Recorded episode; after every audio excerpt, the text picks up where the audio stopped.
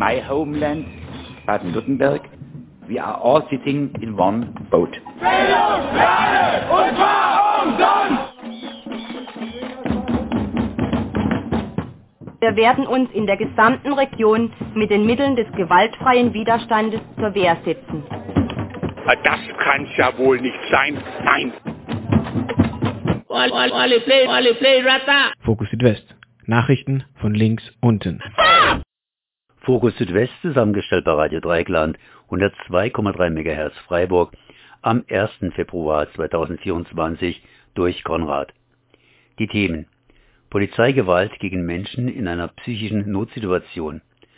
Am Montag, 2. Mai 2022, starb der Mann Ante P. infolge eines Polizeieinsatzes am Mannheimer Marktplatz. Ein Arzt des Zentralinstituts für seelische Gesundheit hatte die Polizei gerufen. Studie belegt, mit Stuttgart 21 drohen schon bei kleinen Störungen massive Zugausfälle. Ein Gespräch mit Klaus Wößner von der Stuttgart 21 kritischen Initiative Ingenieure 22. Hallo, ich bin Benjamin. Ich bin seit 1,5 Jahren in der Initiative 2. Mai hier in Mannheim aktiv. Die Initiative hat sich gegründet, nachdem am 2. Mai 2022 Ante P. am Marktplatz in Mannheim, das ist ein sehr zentraler Ort, von Polizisten getötet wurde. Aktuell besteht die Initiative aus verschiedenen Gruppen aus Mannheim. Dazu gehören die Falken, dazu gehört die DIDF, dazu gehört die Interventionistische Linke und auch noch Einzelpersonen aus Mannheim und Umgebung. Wir beschäftigen uns seit dem 2. Mai mit dem Tod von Ante P. und der Aufklärung darum. Und aktuell begleiten wir den Gerichtsprozess kritisch. Seit Januar wird ein Gerichtsprozess gegen die 2 Polizisten, die damals Ante getötet haben, geführt. Ante P. kam am 2. Mai durch Polizeigewalt ums Leben. Kannst du nochmal beschreiben, was da passiert ist? Ante P. ist von sich aus an diesem Tag ins ZI gegangen. Das ist das Zentralinstitut für psychische Gesundheit. Das ist ein großes psychiatrisches Krankenhaus hier in Mannheim. Er ist da schon länger Patient gewesen, ihm ging es schlechter und er wollte dort Hilfe. Im Verlauf dieser Behandlung hat er sich aber wieder entfernt. Sein Arzt wollte ihm hinterhergehen und mit ihm sprechen, und in diesem Verlauf ist sowohl Ante selbst als auch der Arzt, soweit wir das aktuell wissen, zur Polizei gegangen und beide haben dort um Hilfe gebeten. Die Polizisten haben Ante darauf verfolgt, haben ihn zuerst mit Pfefferspray angegriffen und am Marktplatz schließlich zu Boden gebracht und ihm mehrmals ins Gesicht geschlagen, und dabei ist Ante dann gestorben. Und es gab sehr, sehr viele Zeugen bei diesem Vorfall. Es gibt sehr, sehr viele Handyvideos. Also ich glaube 70 Zeugen und über 100 Handyvideos, die damals auch auf Social Media viral gingen, und deswegen hat dieser Fall auch sehr, sehr große Aufmerksamkeit erfahren. Und da dieser Fall sehr viel Aufmerksamkeit erfahren hat, seid ihr darauf aufmerksam geworden und habt eure Initiative gegründet, oder wie kann man das sagen?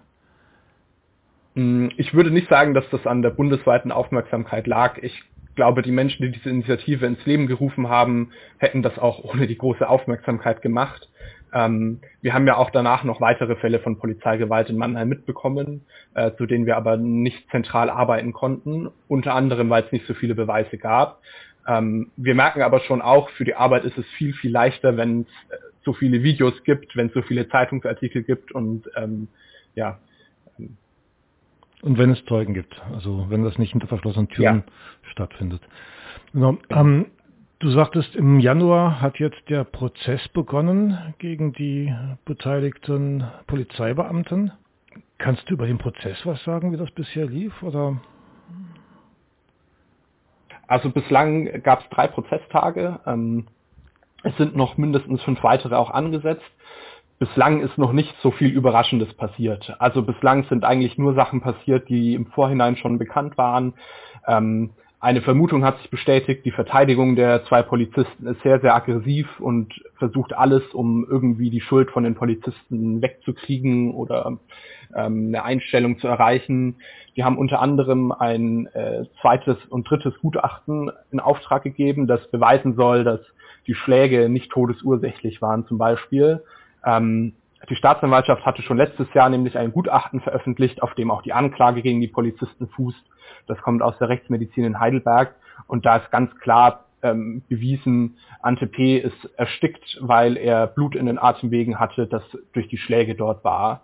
Bislang wurden auch viele Zeugen befragt, Antes Arzt wurde auch schon befragt und am letzten Gerichtstermin, der war diesen Mittwoch, sind auch diese Gutachten Gegenstand der Verhandlung gewesen.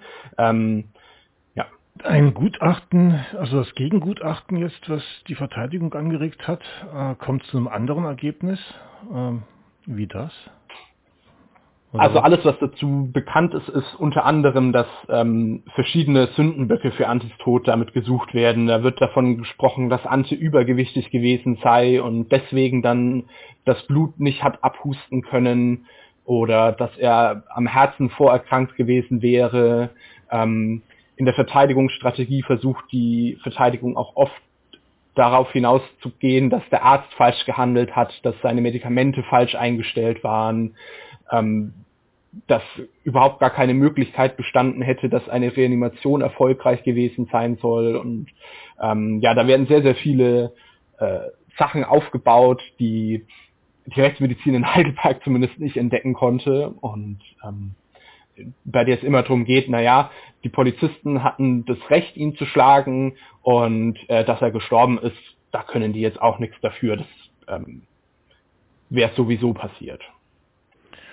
Auf eurer Internetseite zitiert ihr einen Kriminologen, der sagt, dass 75% aller Menschen in Deutschland, die durch Polizeigewalt ums Leben kommen, Menschen sind mit psychiatrischer Vorgeschichte oder in psychischen Ausnahmesituationen. Das ist ja insofern sehr bedenklich, als es ja auch Studien gibt, die sagen, dass die sogenannten psychisch Kranken nicht gewalttätiger sind als der Rest der Bevölkerung. Aber auch da sieht man in diesen Studien, dass sie viel öfter Opfer von Gewalt werden. Die Geschichte von Ante P. ist kein Einzelfall. Ich bin auf euch jetzt aufmerksam geworden, weil es kürzlich wieder einen Todesfall in Mannheim gab. Ein Mensch, der kurz vor Weihnachten getötet wurde. Ja, das ist der Fall von Ertekin Ö. Ertekin ist auch bekannt gewesen im Viertel und auch bei der Polizei, dass er manchmal in psychische Ausnahmesituationen gerät. An diesem Tag hat er tatsächlich selbst die Polizei angerufen und behauptet, dass eine Leiche in einer Wohnung läge. Daraufhin ist die Polizei natürlich auch gekommen. Und auch bei diesem Fall gab es wieder viele Handyvideos und sehr, sehr viele Zeugen, die das gesehen haben. Letztlich ist es so gewesen, dass Ertekin weiterhin in dieser psychischen Ausnahmesituation war. Er hat irgendwann sein Oberteil ausgezogen, hatte irgendwann ein Küchenmesser in der Hand und hat mit den Polizisten auf der Straße geredet. Die Polizei war schon die ganze Zeit mit gezogener Waffe dagestanden. Von allen Seiten haben sie ihn bedroht. Und in einer Situation, in der man sehen kann, dass Ertekin einen Schritt nach vorne geht, wird er schließlich mit 4 Schüssen erschossen. Und in dieser Situation war noch sehr, sehr viel Platz zur Polizei. Kurz darauf gab es dann schon eine Kundgebung in der Schönau, das ist das Viertel, in dem Ertekin gewohnt hat und in dem er getötet wurde. Und es gab auch noch eine weitere Kundgebung in der Innenstadt, an der wir auch beteiligt waren. Ja. Als Initiative begleitet ihr diesen Fall aber jetzt nicht näher?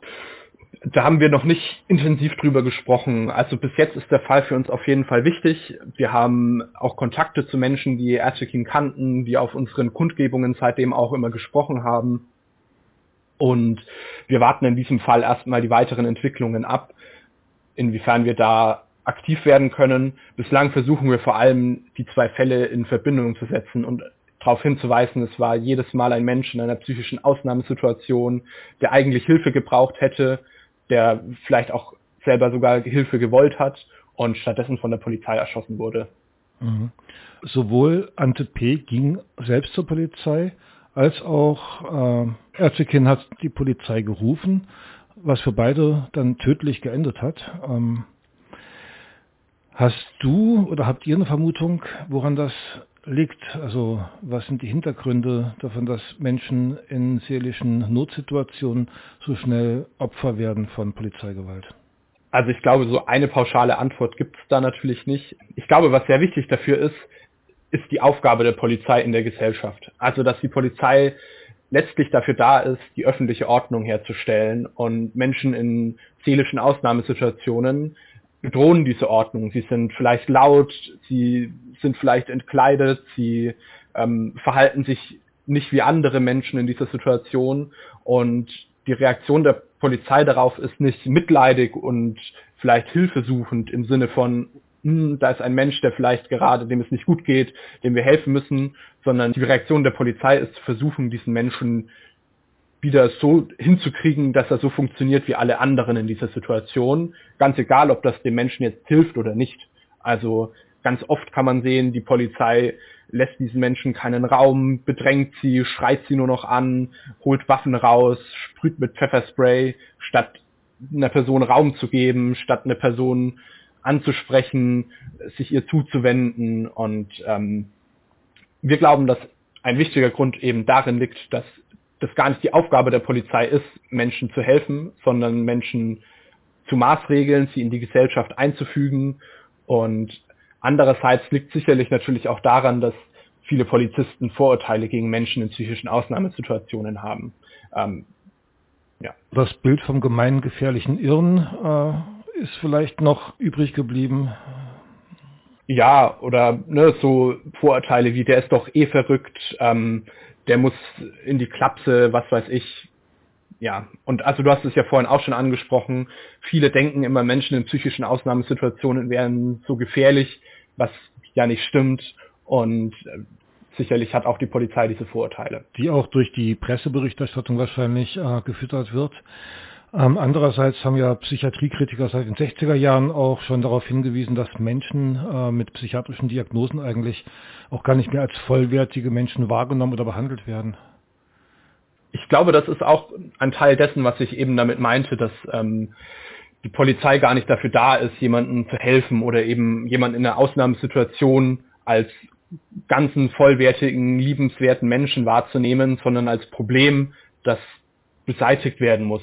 Im besten Falle natürlich, ich glaube nicht, dass jeder Polizist ein schlechter Mensch ist und töten möchte, aber im besten Falle möchten die Polizisten natürlich, dass jemand vielleicht einfach in die Psychiatrie geht und nicht mehr auf der Straße ist und in seinem Ausnahmezustand irgendwen belästigt oder was auch immer. Mhm. Im Fall von Ante P. erfolgte dieser tödliche Übergriff ja im Anschluss an einen Besuch im ZI, also im Zentralinstitut seelische Gesundheit in Mannheim. Und in unserer Gesellschaft ist ja auch die Psychiatrie eigentlich die Institution, die als zuständig erklärt wird, wenn jemand, sagen wir mal, nicht mehr so tickt wie alle anderen. Habt ihr euch mit der Rolle der Psychiatrie auch auseinandergesetzt in solchen Situationen, in solchen Fällen? Bislang noch nicht so viel. Wir wollen auf jeden Fall auch Fragen an das ZI stellen, wir wollen auch Fragen an den behandelnden Arzt stellen.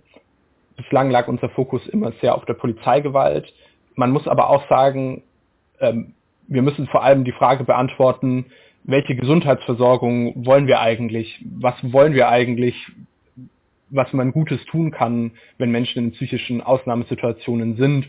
Denn also das zeigt ja das Leben in unserer Gesellschaft, dass es halt passiert, dass Menschen in solche Situationen kommen. Und wir glauben, dass wir als Gesellschaft auch drüber sprechen müssen, was braucht es eigentlich, damit Menschen geholfen werden kann. Oder dass vielleicht auch erkannt werden kann, dass Menschen nicht geholfen werden muss unbedingt.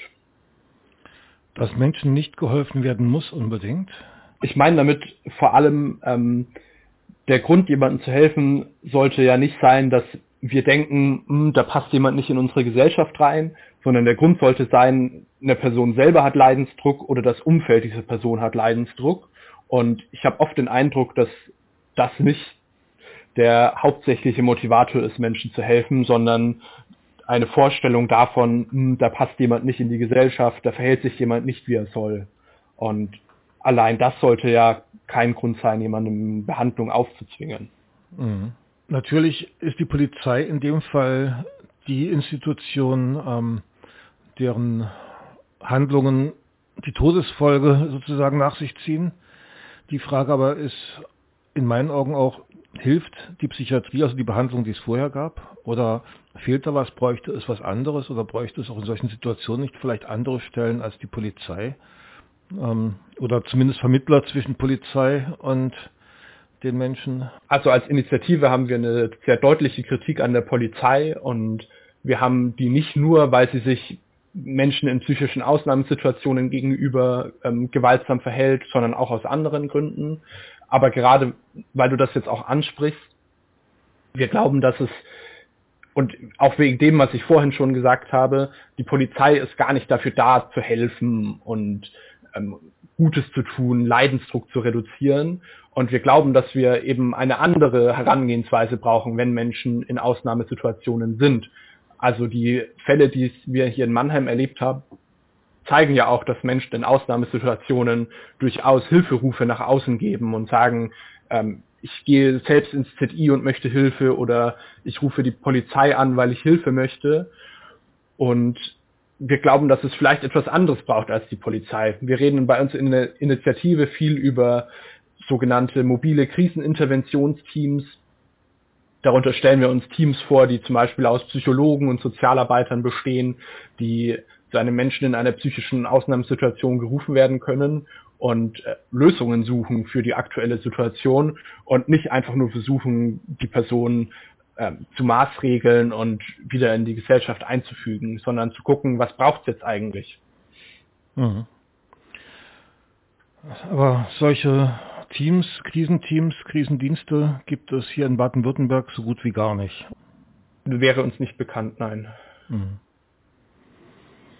Wer sich jetzt über den Fortlauf des Prozesses informieren möchte, mit euch in Kontakt treten möchte, der kann auf der Internetseite schauen.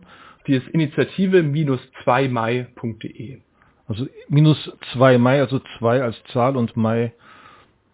Ja. Genau, und das dann zusammen. Initiative-2mai.de.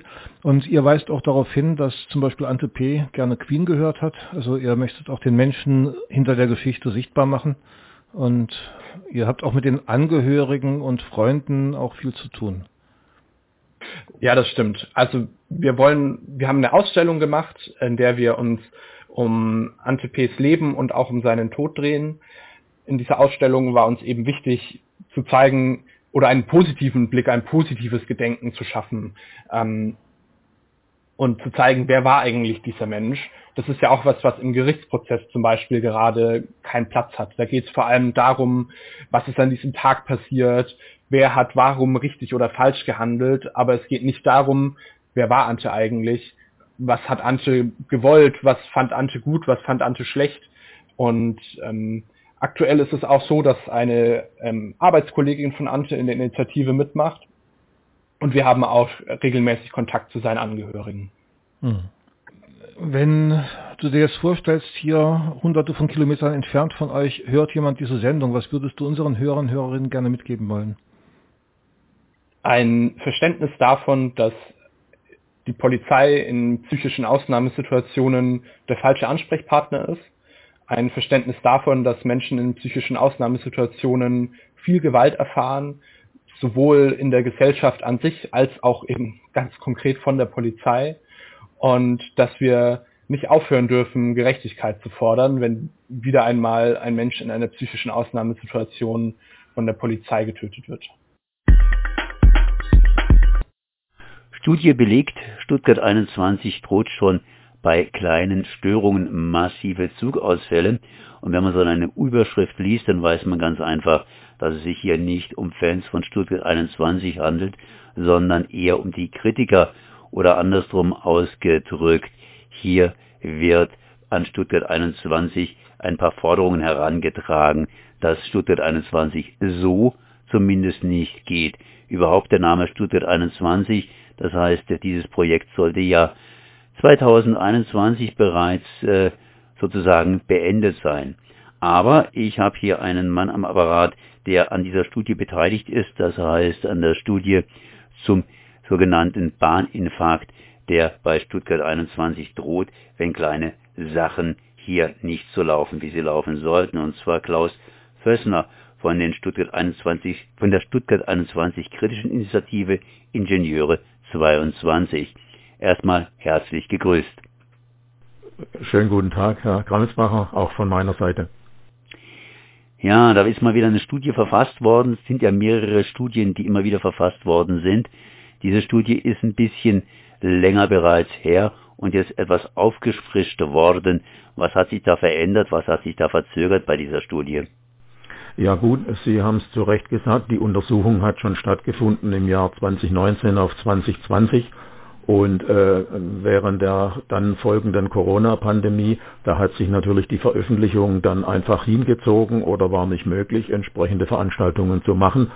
Und wir haben es dann nochmal aufgegriffen und haben überprüft jetzt, das habe ich persönlich auch letztes Jahr noch gemacht, nochmal, was sich zwischenzeitlich geändert hat. Also es hat sich sicherlich das eine oder andere Vorhaben geändert. Man ist auf eine neue Idee gekommen, in Stuttgart Süd vom Flughafen einen weiteren Bahntunnel zu machen und noch einige andere Dinge. Aber wir haben festgestellt, dass unsere Ergebnisse, die wir damals gefunden haben, dass die eigentlich nach wie vor gültig sind und haben uns dann entschlossen, das doch jetzt zu veröffentlichen. Das heißt, nach wie vor gültig sind, heißt im Grunde genommen nichts anderes, als dass man auf solche Studien, die Sie da anfertigen, nicht hört oder dass die einfach noch nicht veröffentlicht worden sind, um auf sie hören zu können. Ja, in dem Fall ist es so, dass sie tatsächlich noch nicht veröffentlicht wurde. Aber ja, es sind nun keine neuen Aussagen, die da getroffen wurden, sondern das sind Kritikpunkte und ganz konkrete und auch Einschätzungen, die schon seit gut 10 bis 15 Jahren eigentlich kursieren, aber bisher eigentlich im Wesentlichen nicht sehr ernst genommen wurden, richtig. Und damit übrig ist eigentlich fast, das heißt, die Frage ist, was soll dann so eine Studie bewirken, beziehungsweise was ist das Ziel dieser Studie? Ja nun, zum einen soll es mal auch offenlegen, dass gewisse Erwartungen, die eigentlich zu hoch sind, was bezüglich der Kapazität und den Möglichkeiten dieses neue System Stuttgart 21 bietet, dass diese Erwartungen mal tatsächlich auch reduziert werden auf das, was möglich ist. Das Zweite ist sicherlich, dass man auch erwartet, und in die Diskussion mag man dann gerne einsteigen, was können wir denn tun, um dem entgegenzuwirken, was da passiert und oder was passieren könnte. Und das ist zum Beispiel die Überlegung gewesen, die das Landesverkehrsministerium schon seit Jahren hatte, zum Beispiel, dass man zu diesem aus unserer Sicht viel zu kleinen Hauptbahnhof für Stuttgart auch einen zusätzlichen Ergänzungskopfbahnhof noch macht, der weitere Züge aufnehmen kann aus verschiedenen Richtungen. Und das könnte nun was sein, was einige Kapazität noch ergibt. Aber grundsätzlich ist es natürlich so, dass es zunächst auch mal nicht nur den Plan A zu machen gilt, wie soll was wann fahren mit Stuttgart 21, sondern auch einen Plan B, vielleicht sogar einen Plan C. Wie geht man mit Störungen um, die sich in diesem System Stuttgart 21 dadurch, dass es ziemlich eng auf Kante genäht ist, was die Anzahl der Gleise betrifft, zum Beispiel im Hauptbahnhof, um hier entsprechende Abhilfe zu schaffen. Das ist allerdings dann wiederum ein größeres Projekt oder andersrum ausgedrückt, man müsste da wohl noch ziemlich viel planen, um entsprechend solche Reserven aufzubauen, oder irre ich mich da? Also wenn man auf das alles eingehen würde, dann würde das bedeuten, dass man manches tun muss. Aber ein wesentlicher Punkt ist natürlich auch der, dass die zukünftige Planung ja wissen muss, welche Restriktionen ein solches System Stuttgart 21 hat und was man da erwarten kann und was man in dieser Form machen kann.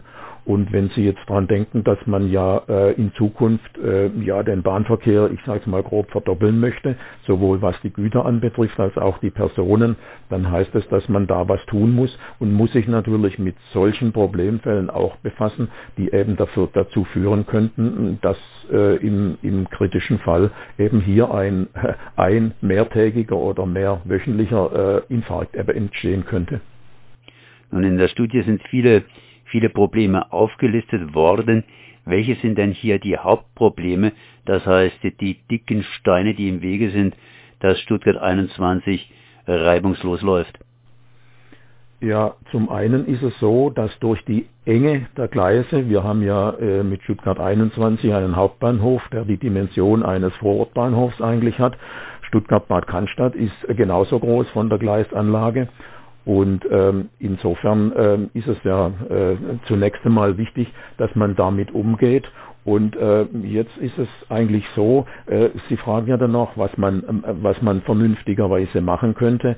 Also wir gehen davon aus, dass man aufgreifen sollte einige Ideen, die mittlerweile in der Studie sind, im Vorwort auch genannt, die hier zur Erweiterung noch dienen könnten, dass diese Engpässe, die entstehen können, eben behoben werden. Und das wären? Das ist zunächst einmal der nur achtgleisige Hauptbahnhof, der zu ergänzen wäre. Ich meine, die Kritiker von Stuttgart 21 sind ja der Meinung, dass der Kopfbahnhof eigentlich erhalten bleiben sollte, wie er in der ersten ursprünglichen Idee vor fast 30 Jahren von dem zuständigen Planer und Überleger von der Stuttgarter Universität auch war. Und dass man hier natürlich zusätzlich noch zum Beispiel von diesem Kopfbahnhof was erhält, oder gegebenenfalls einen Ergänzungsbahnhof macht. Andere Dinge wären natürlich konzeptionell erst zu erarbeiten. Das heißt, wir haben natürlich, das muss man ganz klar sagen, auch kein Patentrezept, wie man auf der Situation, die jetzt entstanden ist, aufbauend einfach diese Probleme alle lösen könnte. Was uns auch klar ist, es wird nicht einfach sein, zu verargumentieren, dass man bei diesem Kopfbahnhof eben bleiben soll. Da wird auch was von Gleisen, das heißt genauer gesagt von Weichen erzählt, die verhindern, dass Stuttgart 21 reibungslos laufen kann. Ja, das liegt schon daran, also wenn Sie sich den achtgleisigen Bahnhof vorstellen, ist es ja so, die Weichen, die sorgen ja immer dafür, dass ich alternativ Gleise erreichen kann, die ich sonst nicht erreichen will und eben jetzt erreichen muss, weil ein anderes Gleis, das ich gerne befahren würde, eben gesperrt oder blockiert ist. Und da sind natürlich relativ wenige Weichen da. Wir haben an dem Beispiel eines Tunnels, der eben von diesem neuen Stuttgarter Hauptbahnhof auf die Filtern hochführen soll, da haben wir untersucht und haben festgestellt, dass wir, wenn da eine dieser Röhren gesperrt ist, dass wir aufgrund der Anlage dieses Bahnhofs nur noch von 2 Gleisen eben die andere Röhre dieses Tunnels erreichen können. Und das bedeutet natürlich eine ganz klare Reduktion der Möglichkeiten, die ich habe. Jetzt im Frühjahr, das heißt genauer gesagt wohl im Sommer, werden die Stuttgart 21 Befürworter ein neues Konzept irgendwie auf den Markt werfen, sprich die planen auch. Was erwarten Sie sich von diesem neuen Konzept? Soll da Ihr Konzept irgendwie mit einfließen oder denken Sie, dass die einfach autonom planen? Also wenn ich aus der bisherigen Verhaltensweise schließe, dann würde das heißen, sie planen autonom. Aber wenn Sie sagen, eine neue Planung oder ein neues Konzept, also das erwarten wir eigentlich nicht, dass ein neues Konzept kommt. Was aber zur Mitte dieses Jahres kommen soll, ist üblicherweise der Fahrplan, nach dem dieses Stuttgart 21 eben gefahren werden soll, der üblicherweise dann eben 1,5 Jahre, bevor so ein System eingeführt wird, eben publiziert wird. Also ein neues Konzept erwarten wir nicht, aber diesen Plan erwarten wir natürlich mit großem Interesse. Und was erwarten Sie sich für das Schicksal Ihrer Studie? Das Schicksal unserer Studie, wir sind offen, gegebenenfalls uns natürlich einzubringen, wo wir können. Es ist nicht ganz einfach natürlich, das bestehende Konzept von Stuttgart 21 jetzt einfach zu erweitern. Aber wenn wir angesprochen werden, wir sind schon immer bereit gewesen, uns einzubringen. Es hat bisher allerdings nicht viel gebracht, um es mal auf diesen Nenner zu bringen. Stuttgart ist natürlich im Württembergischen, sind eigentlich auch die Badener irgendwo mit der ganzen Geschichte um Stuttgart 21 herum betroffen. Also in Südbaden ist man insofern betroffen, weil ja von Stuttgart nach Südbaden, also zum Beispiel die Gäubahn fährt, die fährt von Stuttgart aus über Rottweil, Tuttlingen nach Singen und dann weiter nach Zürich. Dann danke ich mal herzlich Klaus Wößner von Stuttgart 21, das heißt der Stuttgart 21 kritischen Initiative Ingenieure 22 für dieses Gespräch. Gerne, danke auch meinerseits. Das war Fokus Südwest, zusammengestellt bei Radio Dreyeckland, 102,3 MHz Freiburg, am 1. Februar 2024 durch Konrad. In my homeland, Baden-Württemberg, we are all sitting in one boat. Bildung, Lade, und zwar umsonst! Wir werden uns in der gesamten Region mit den Mitteln des gewaltfreien Widerstandes zur Wehr setzen. Das kann's ja wohl nicht sein. Nein. Fokus Südwest. Nachrichten von links unten.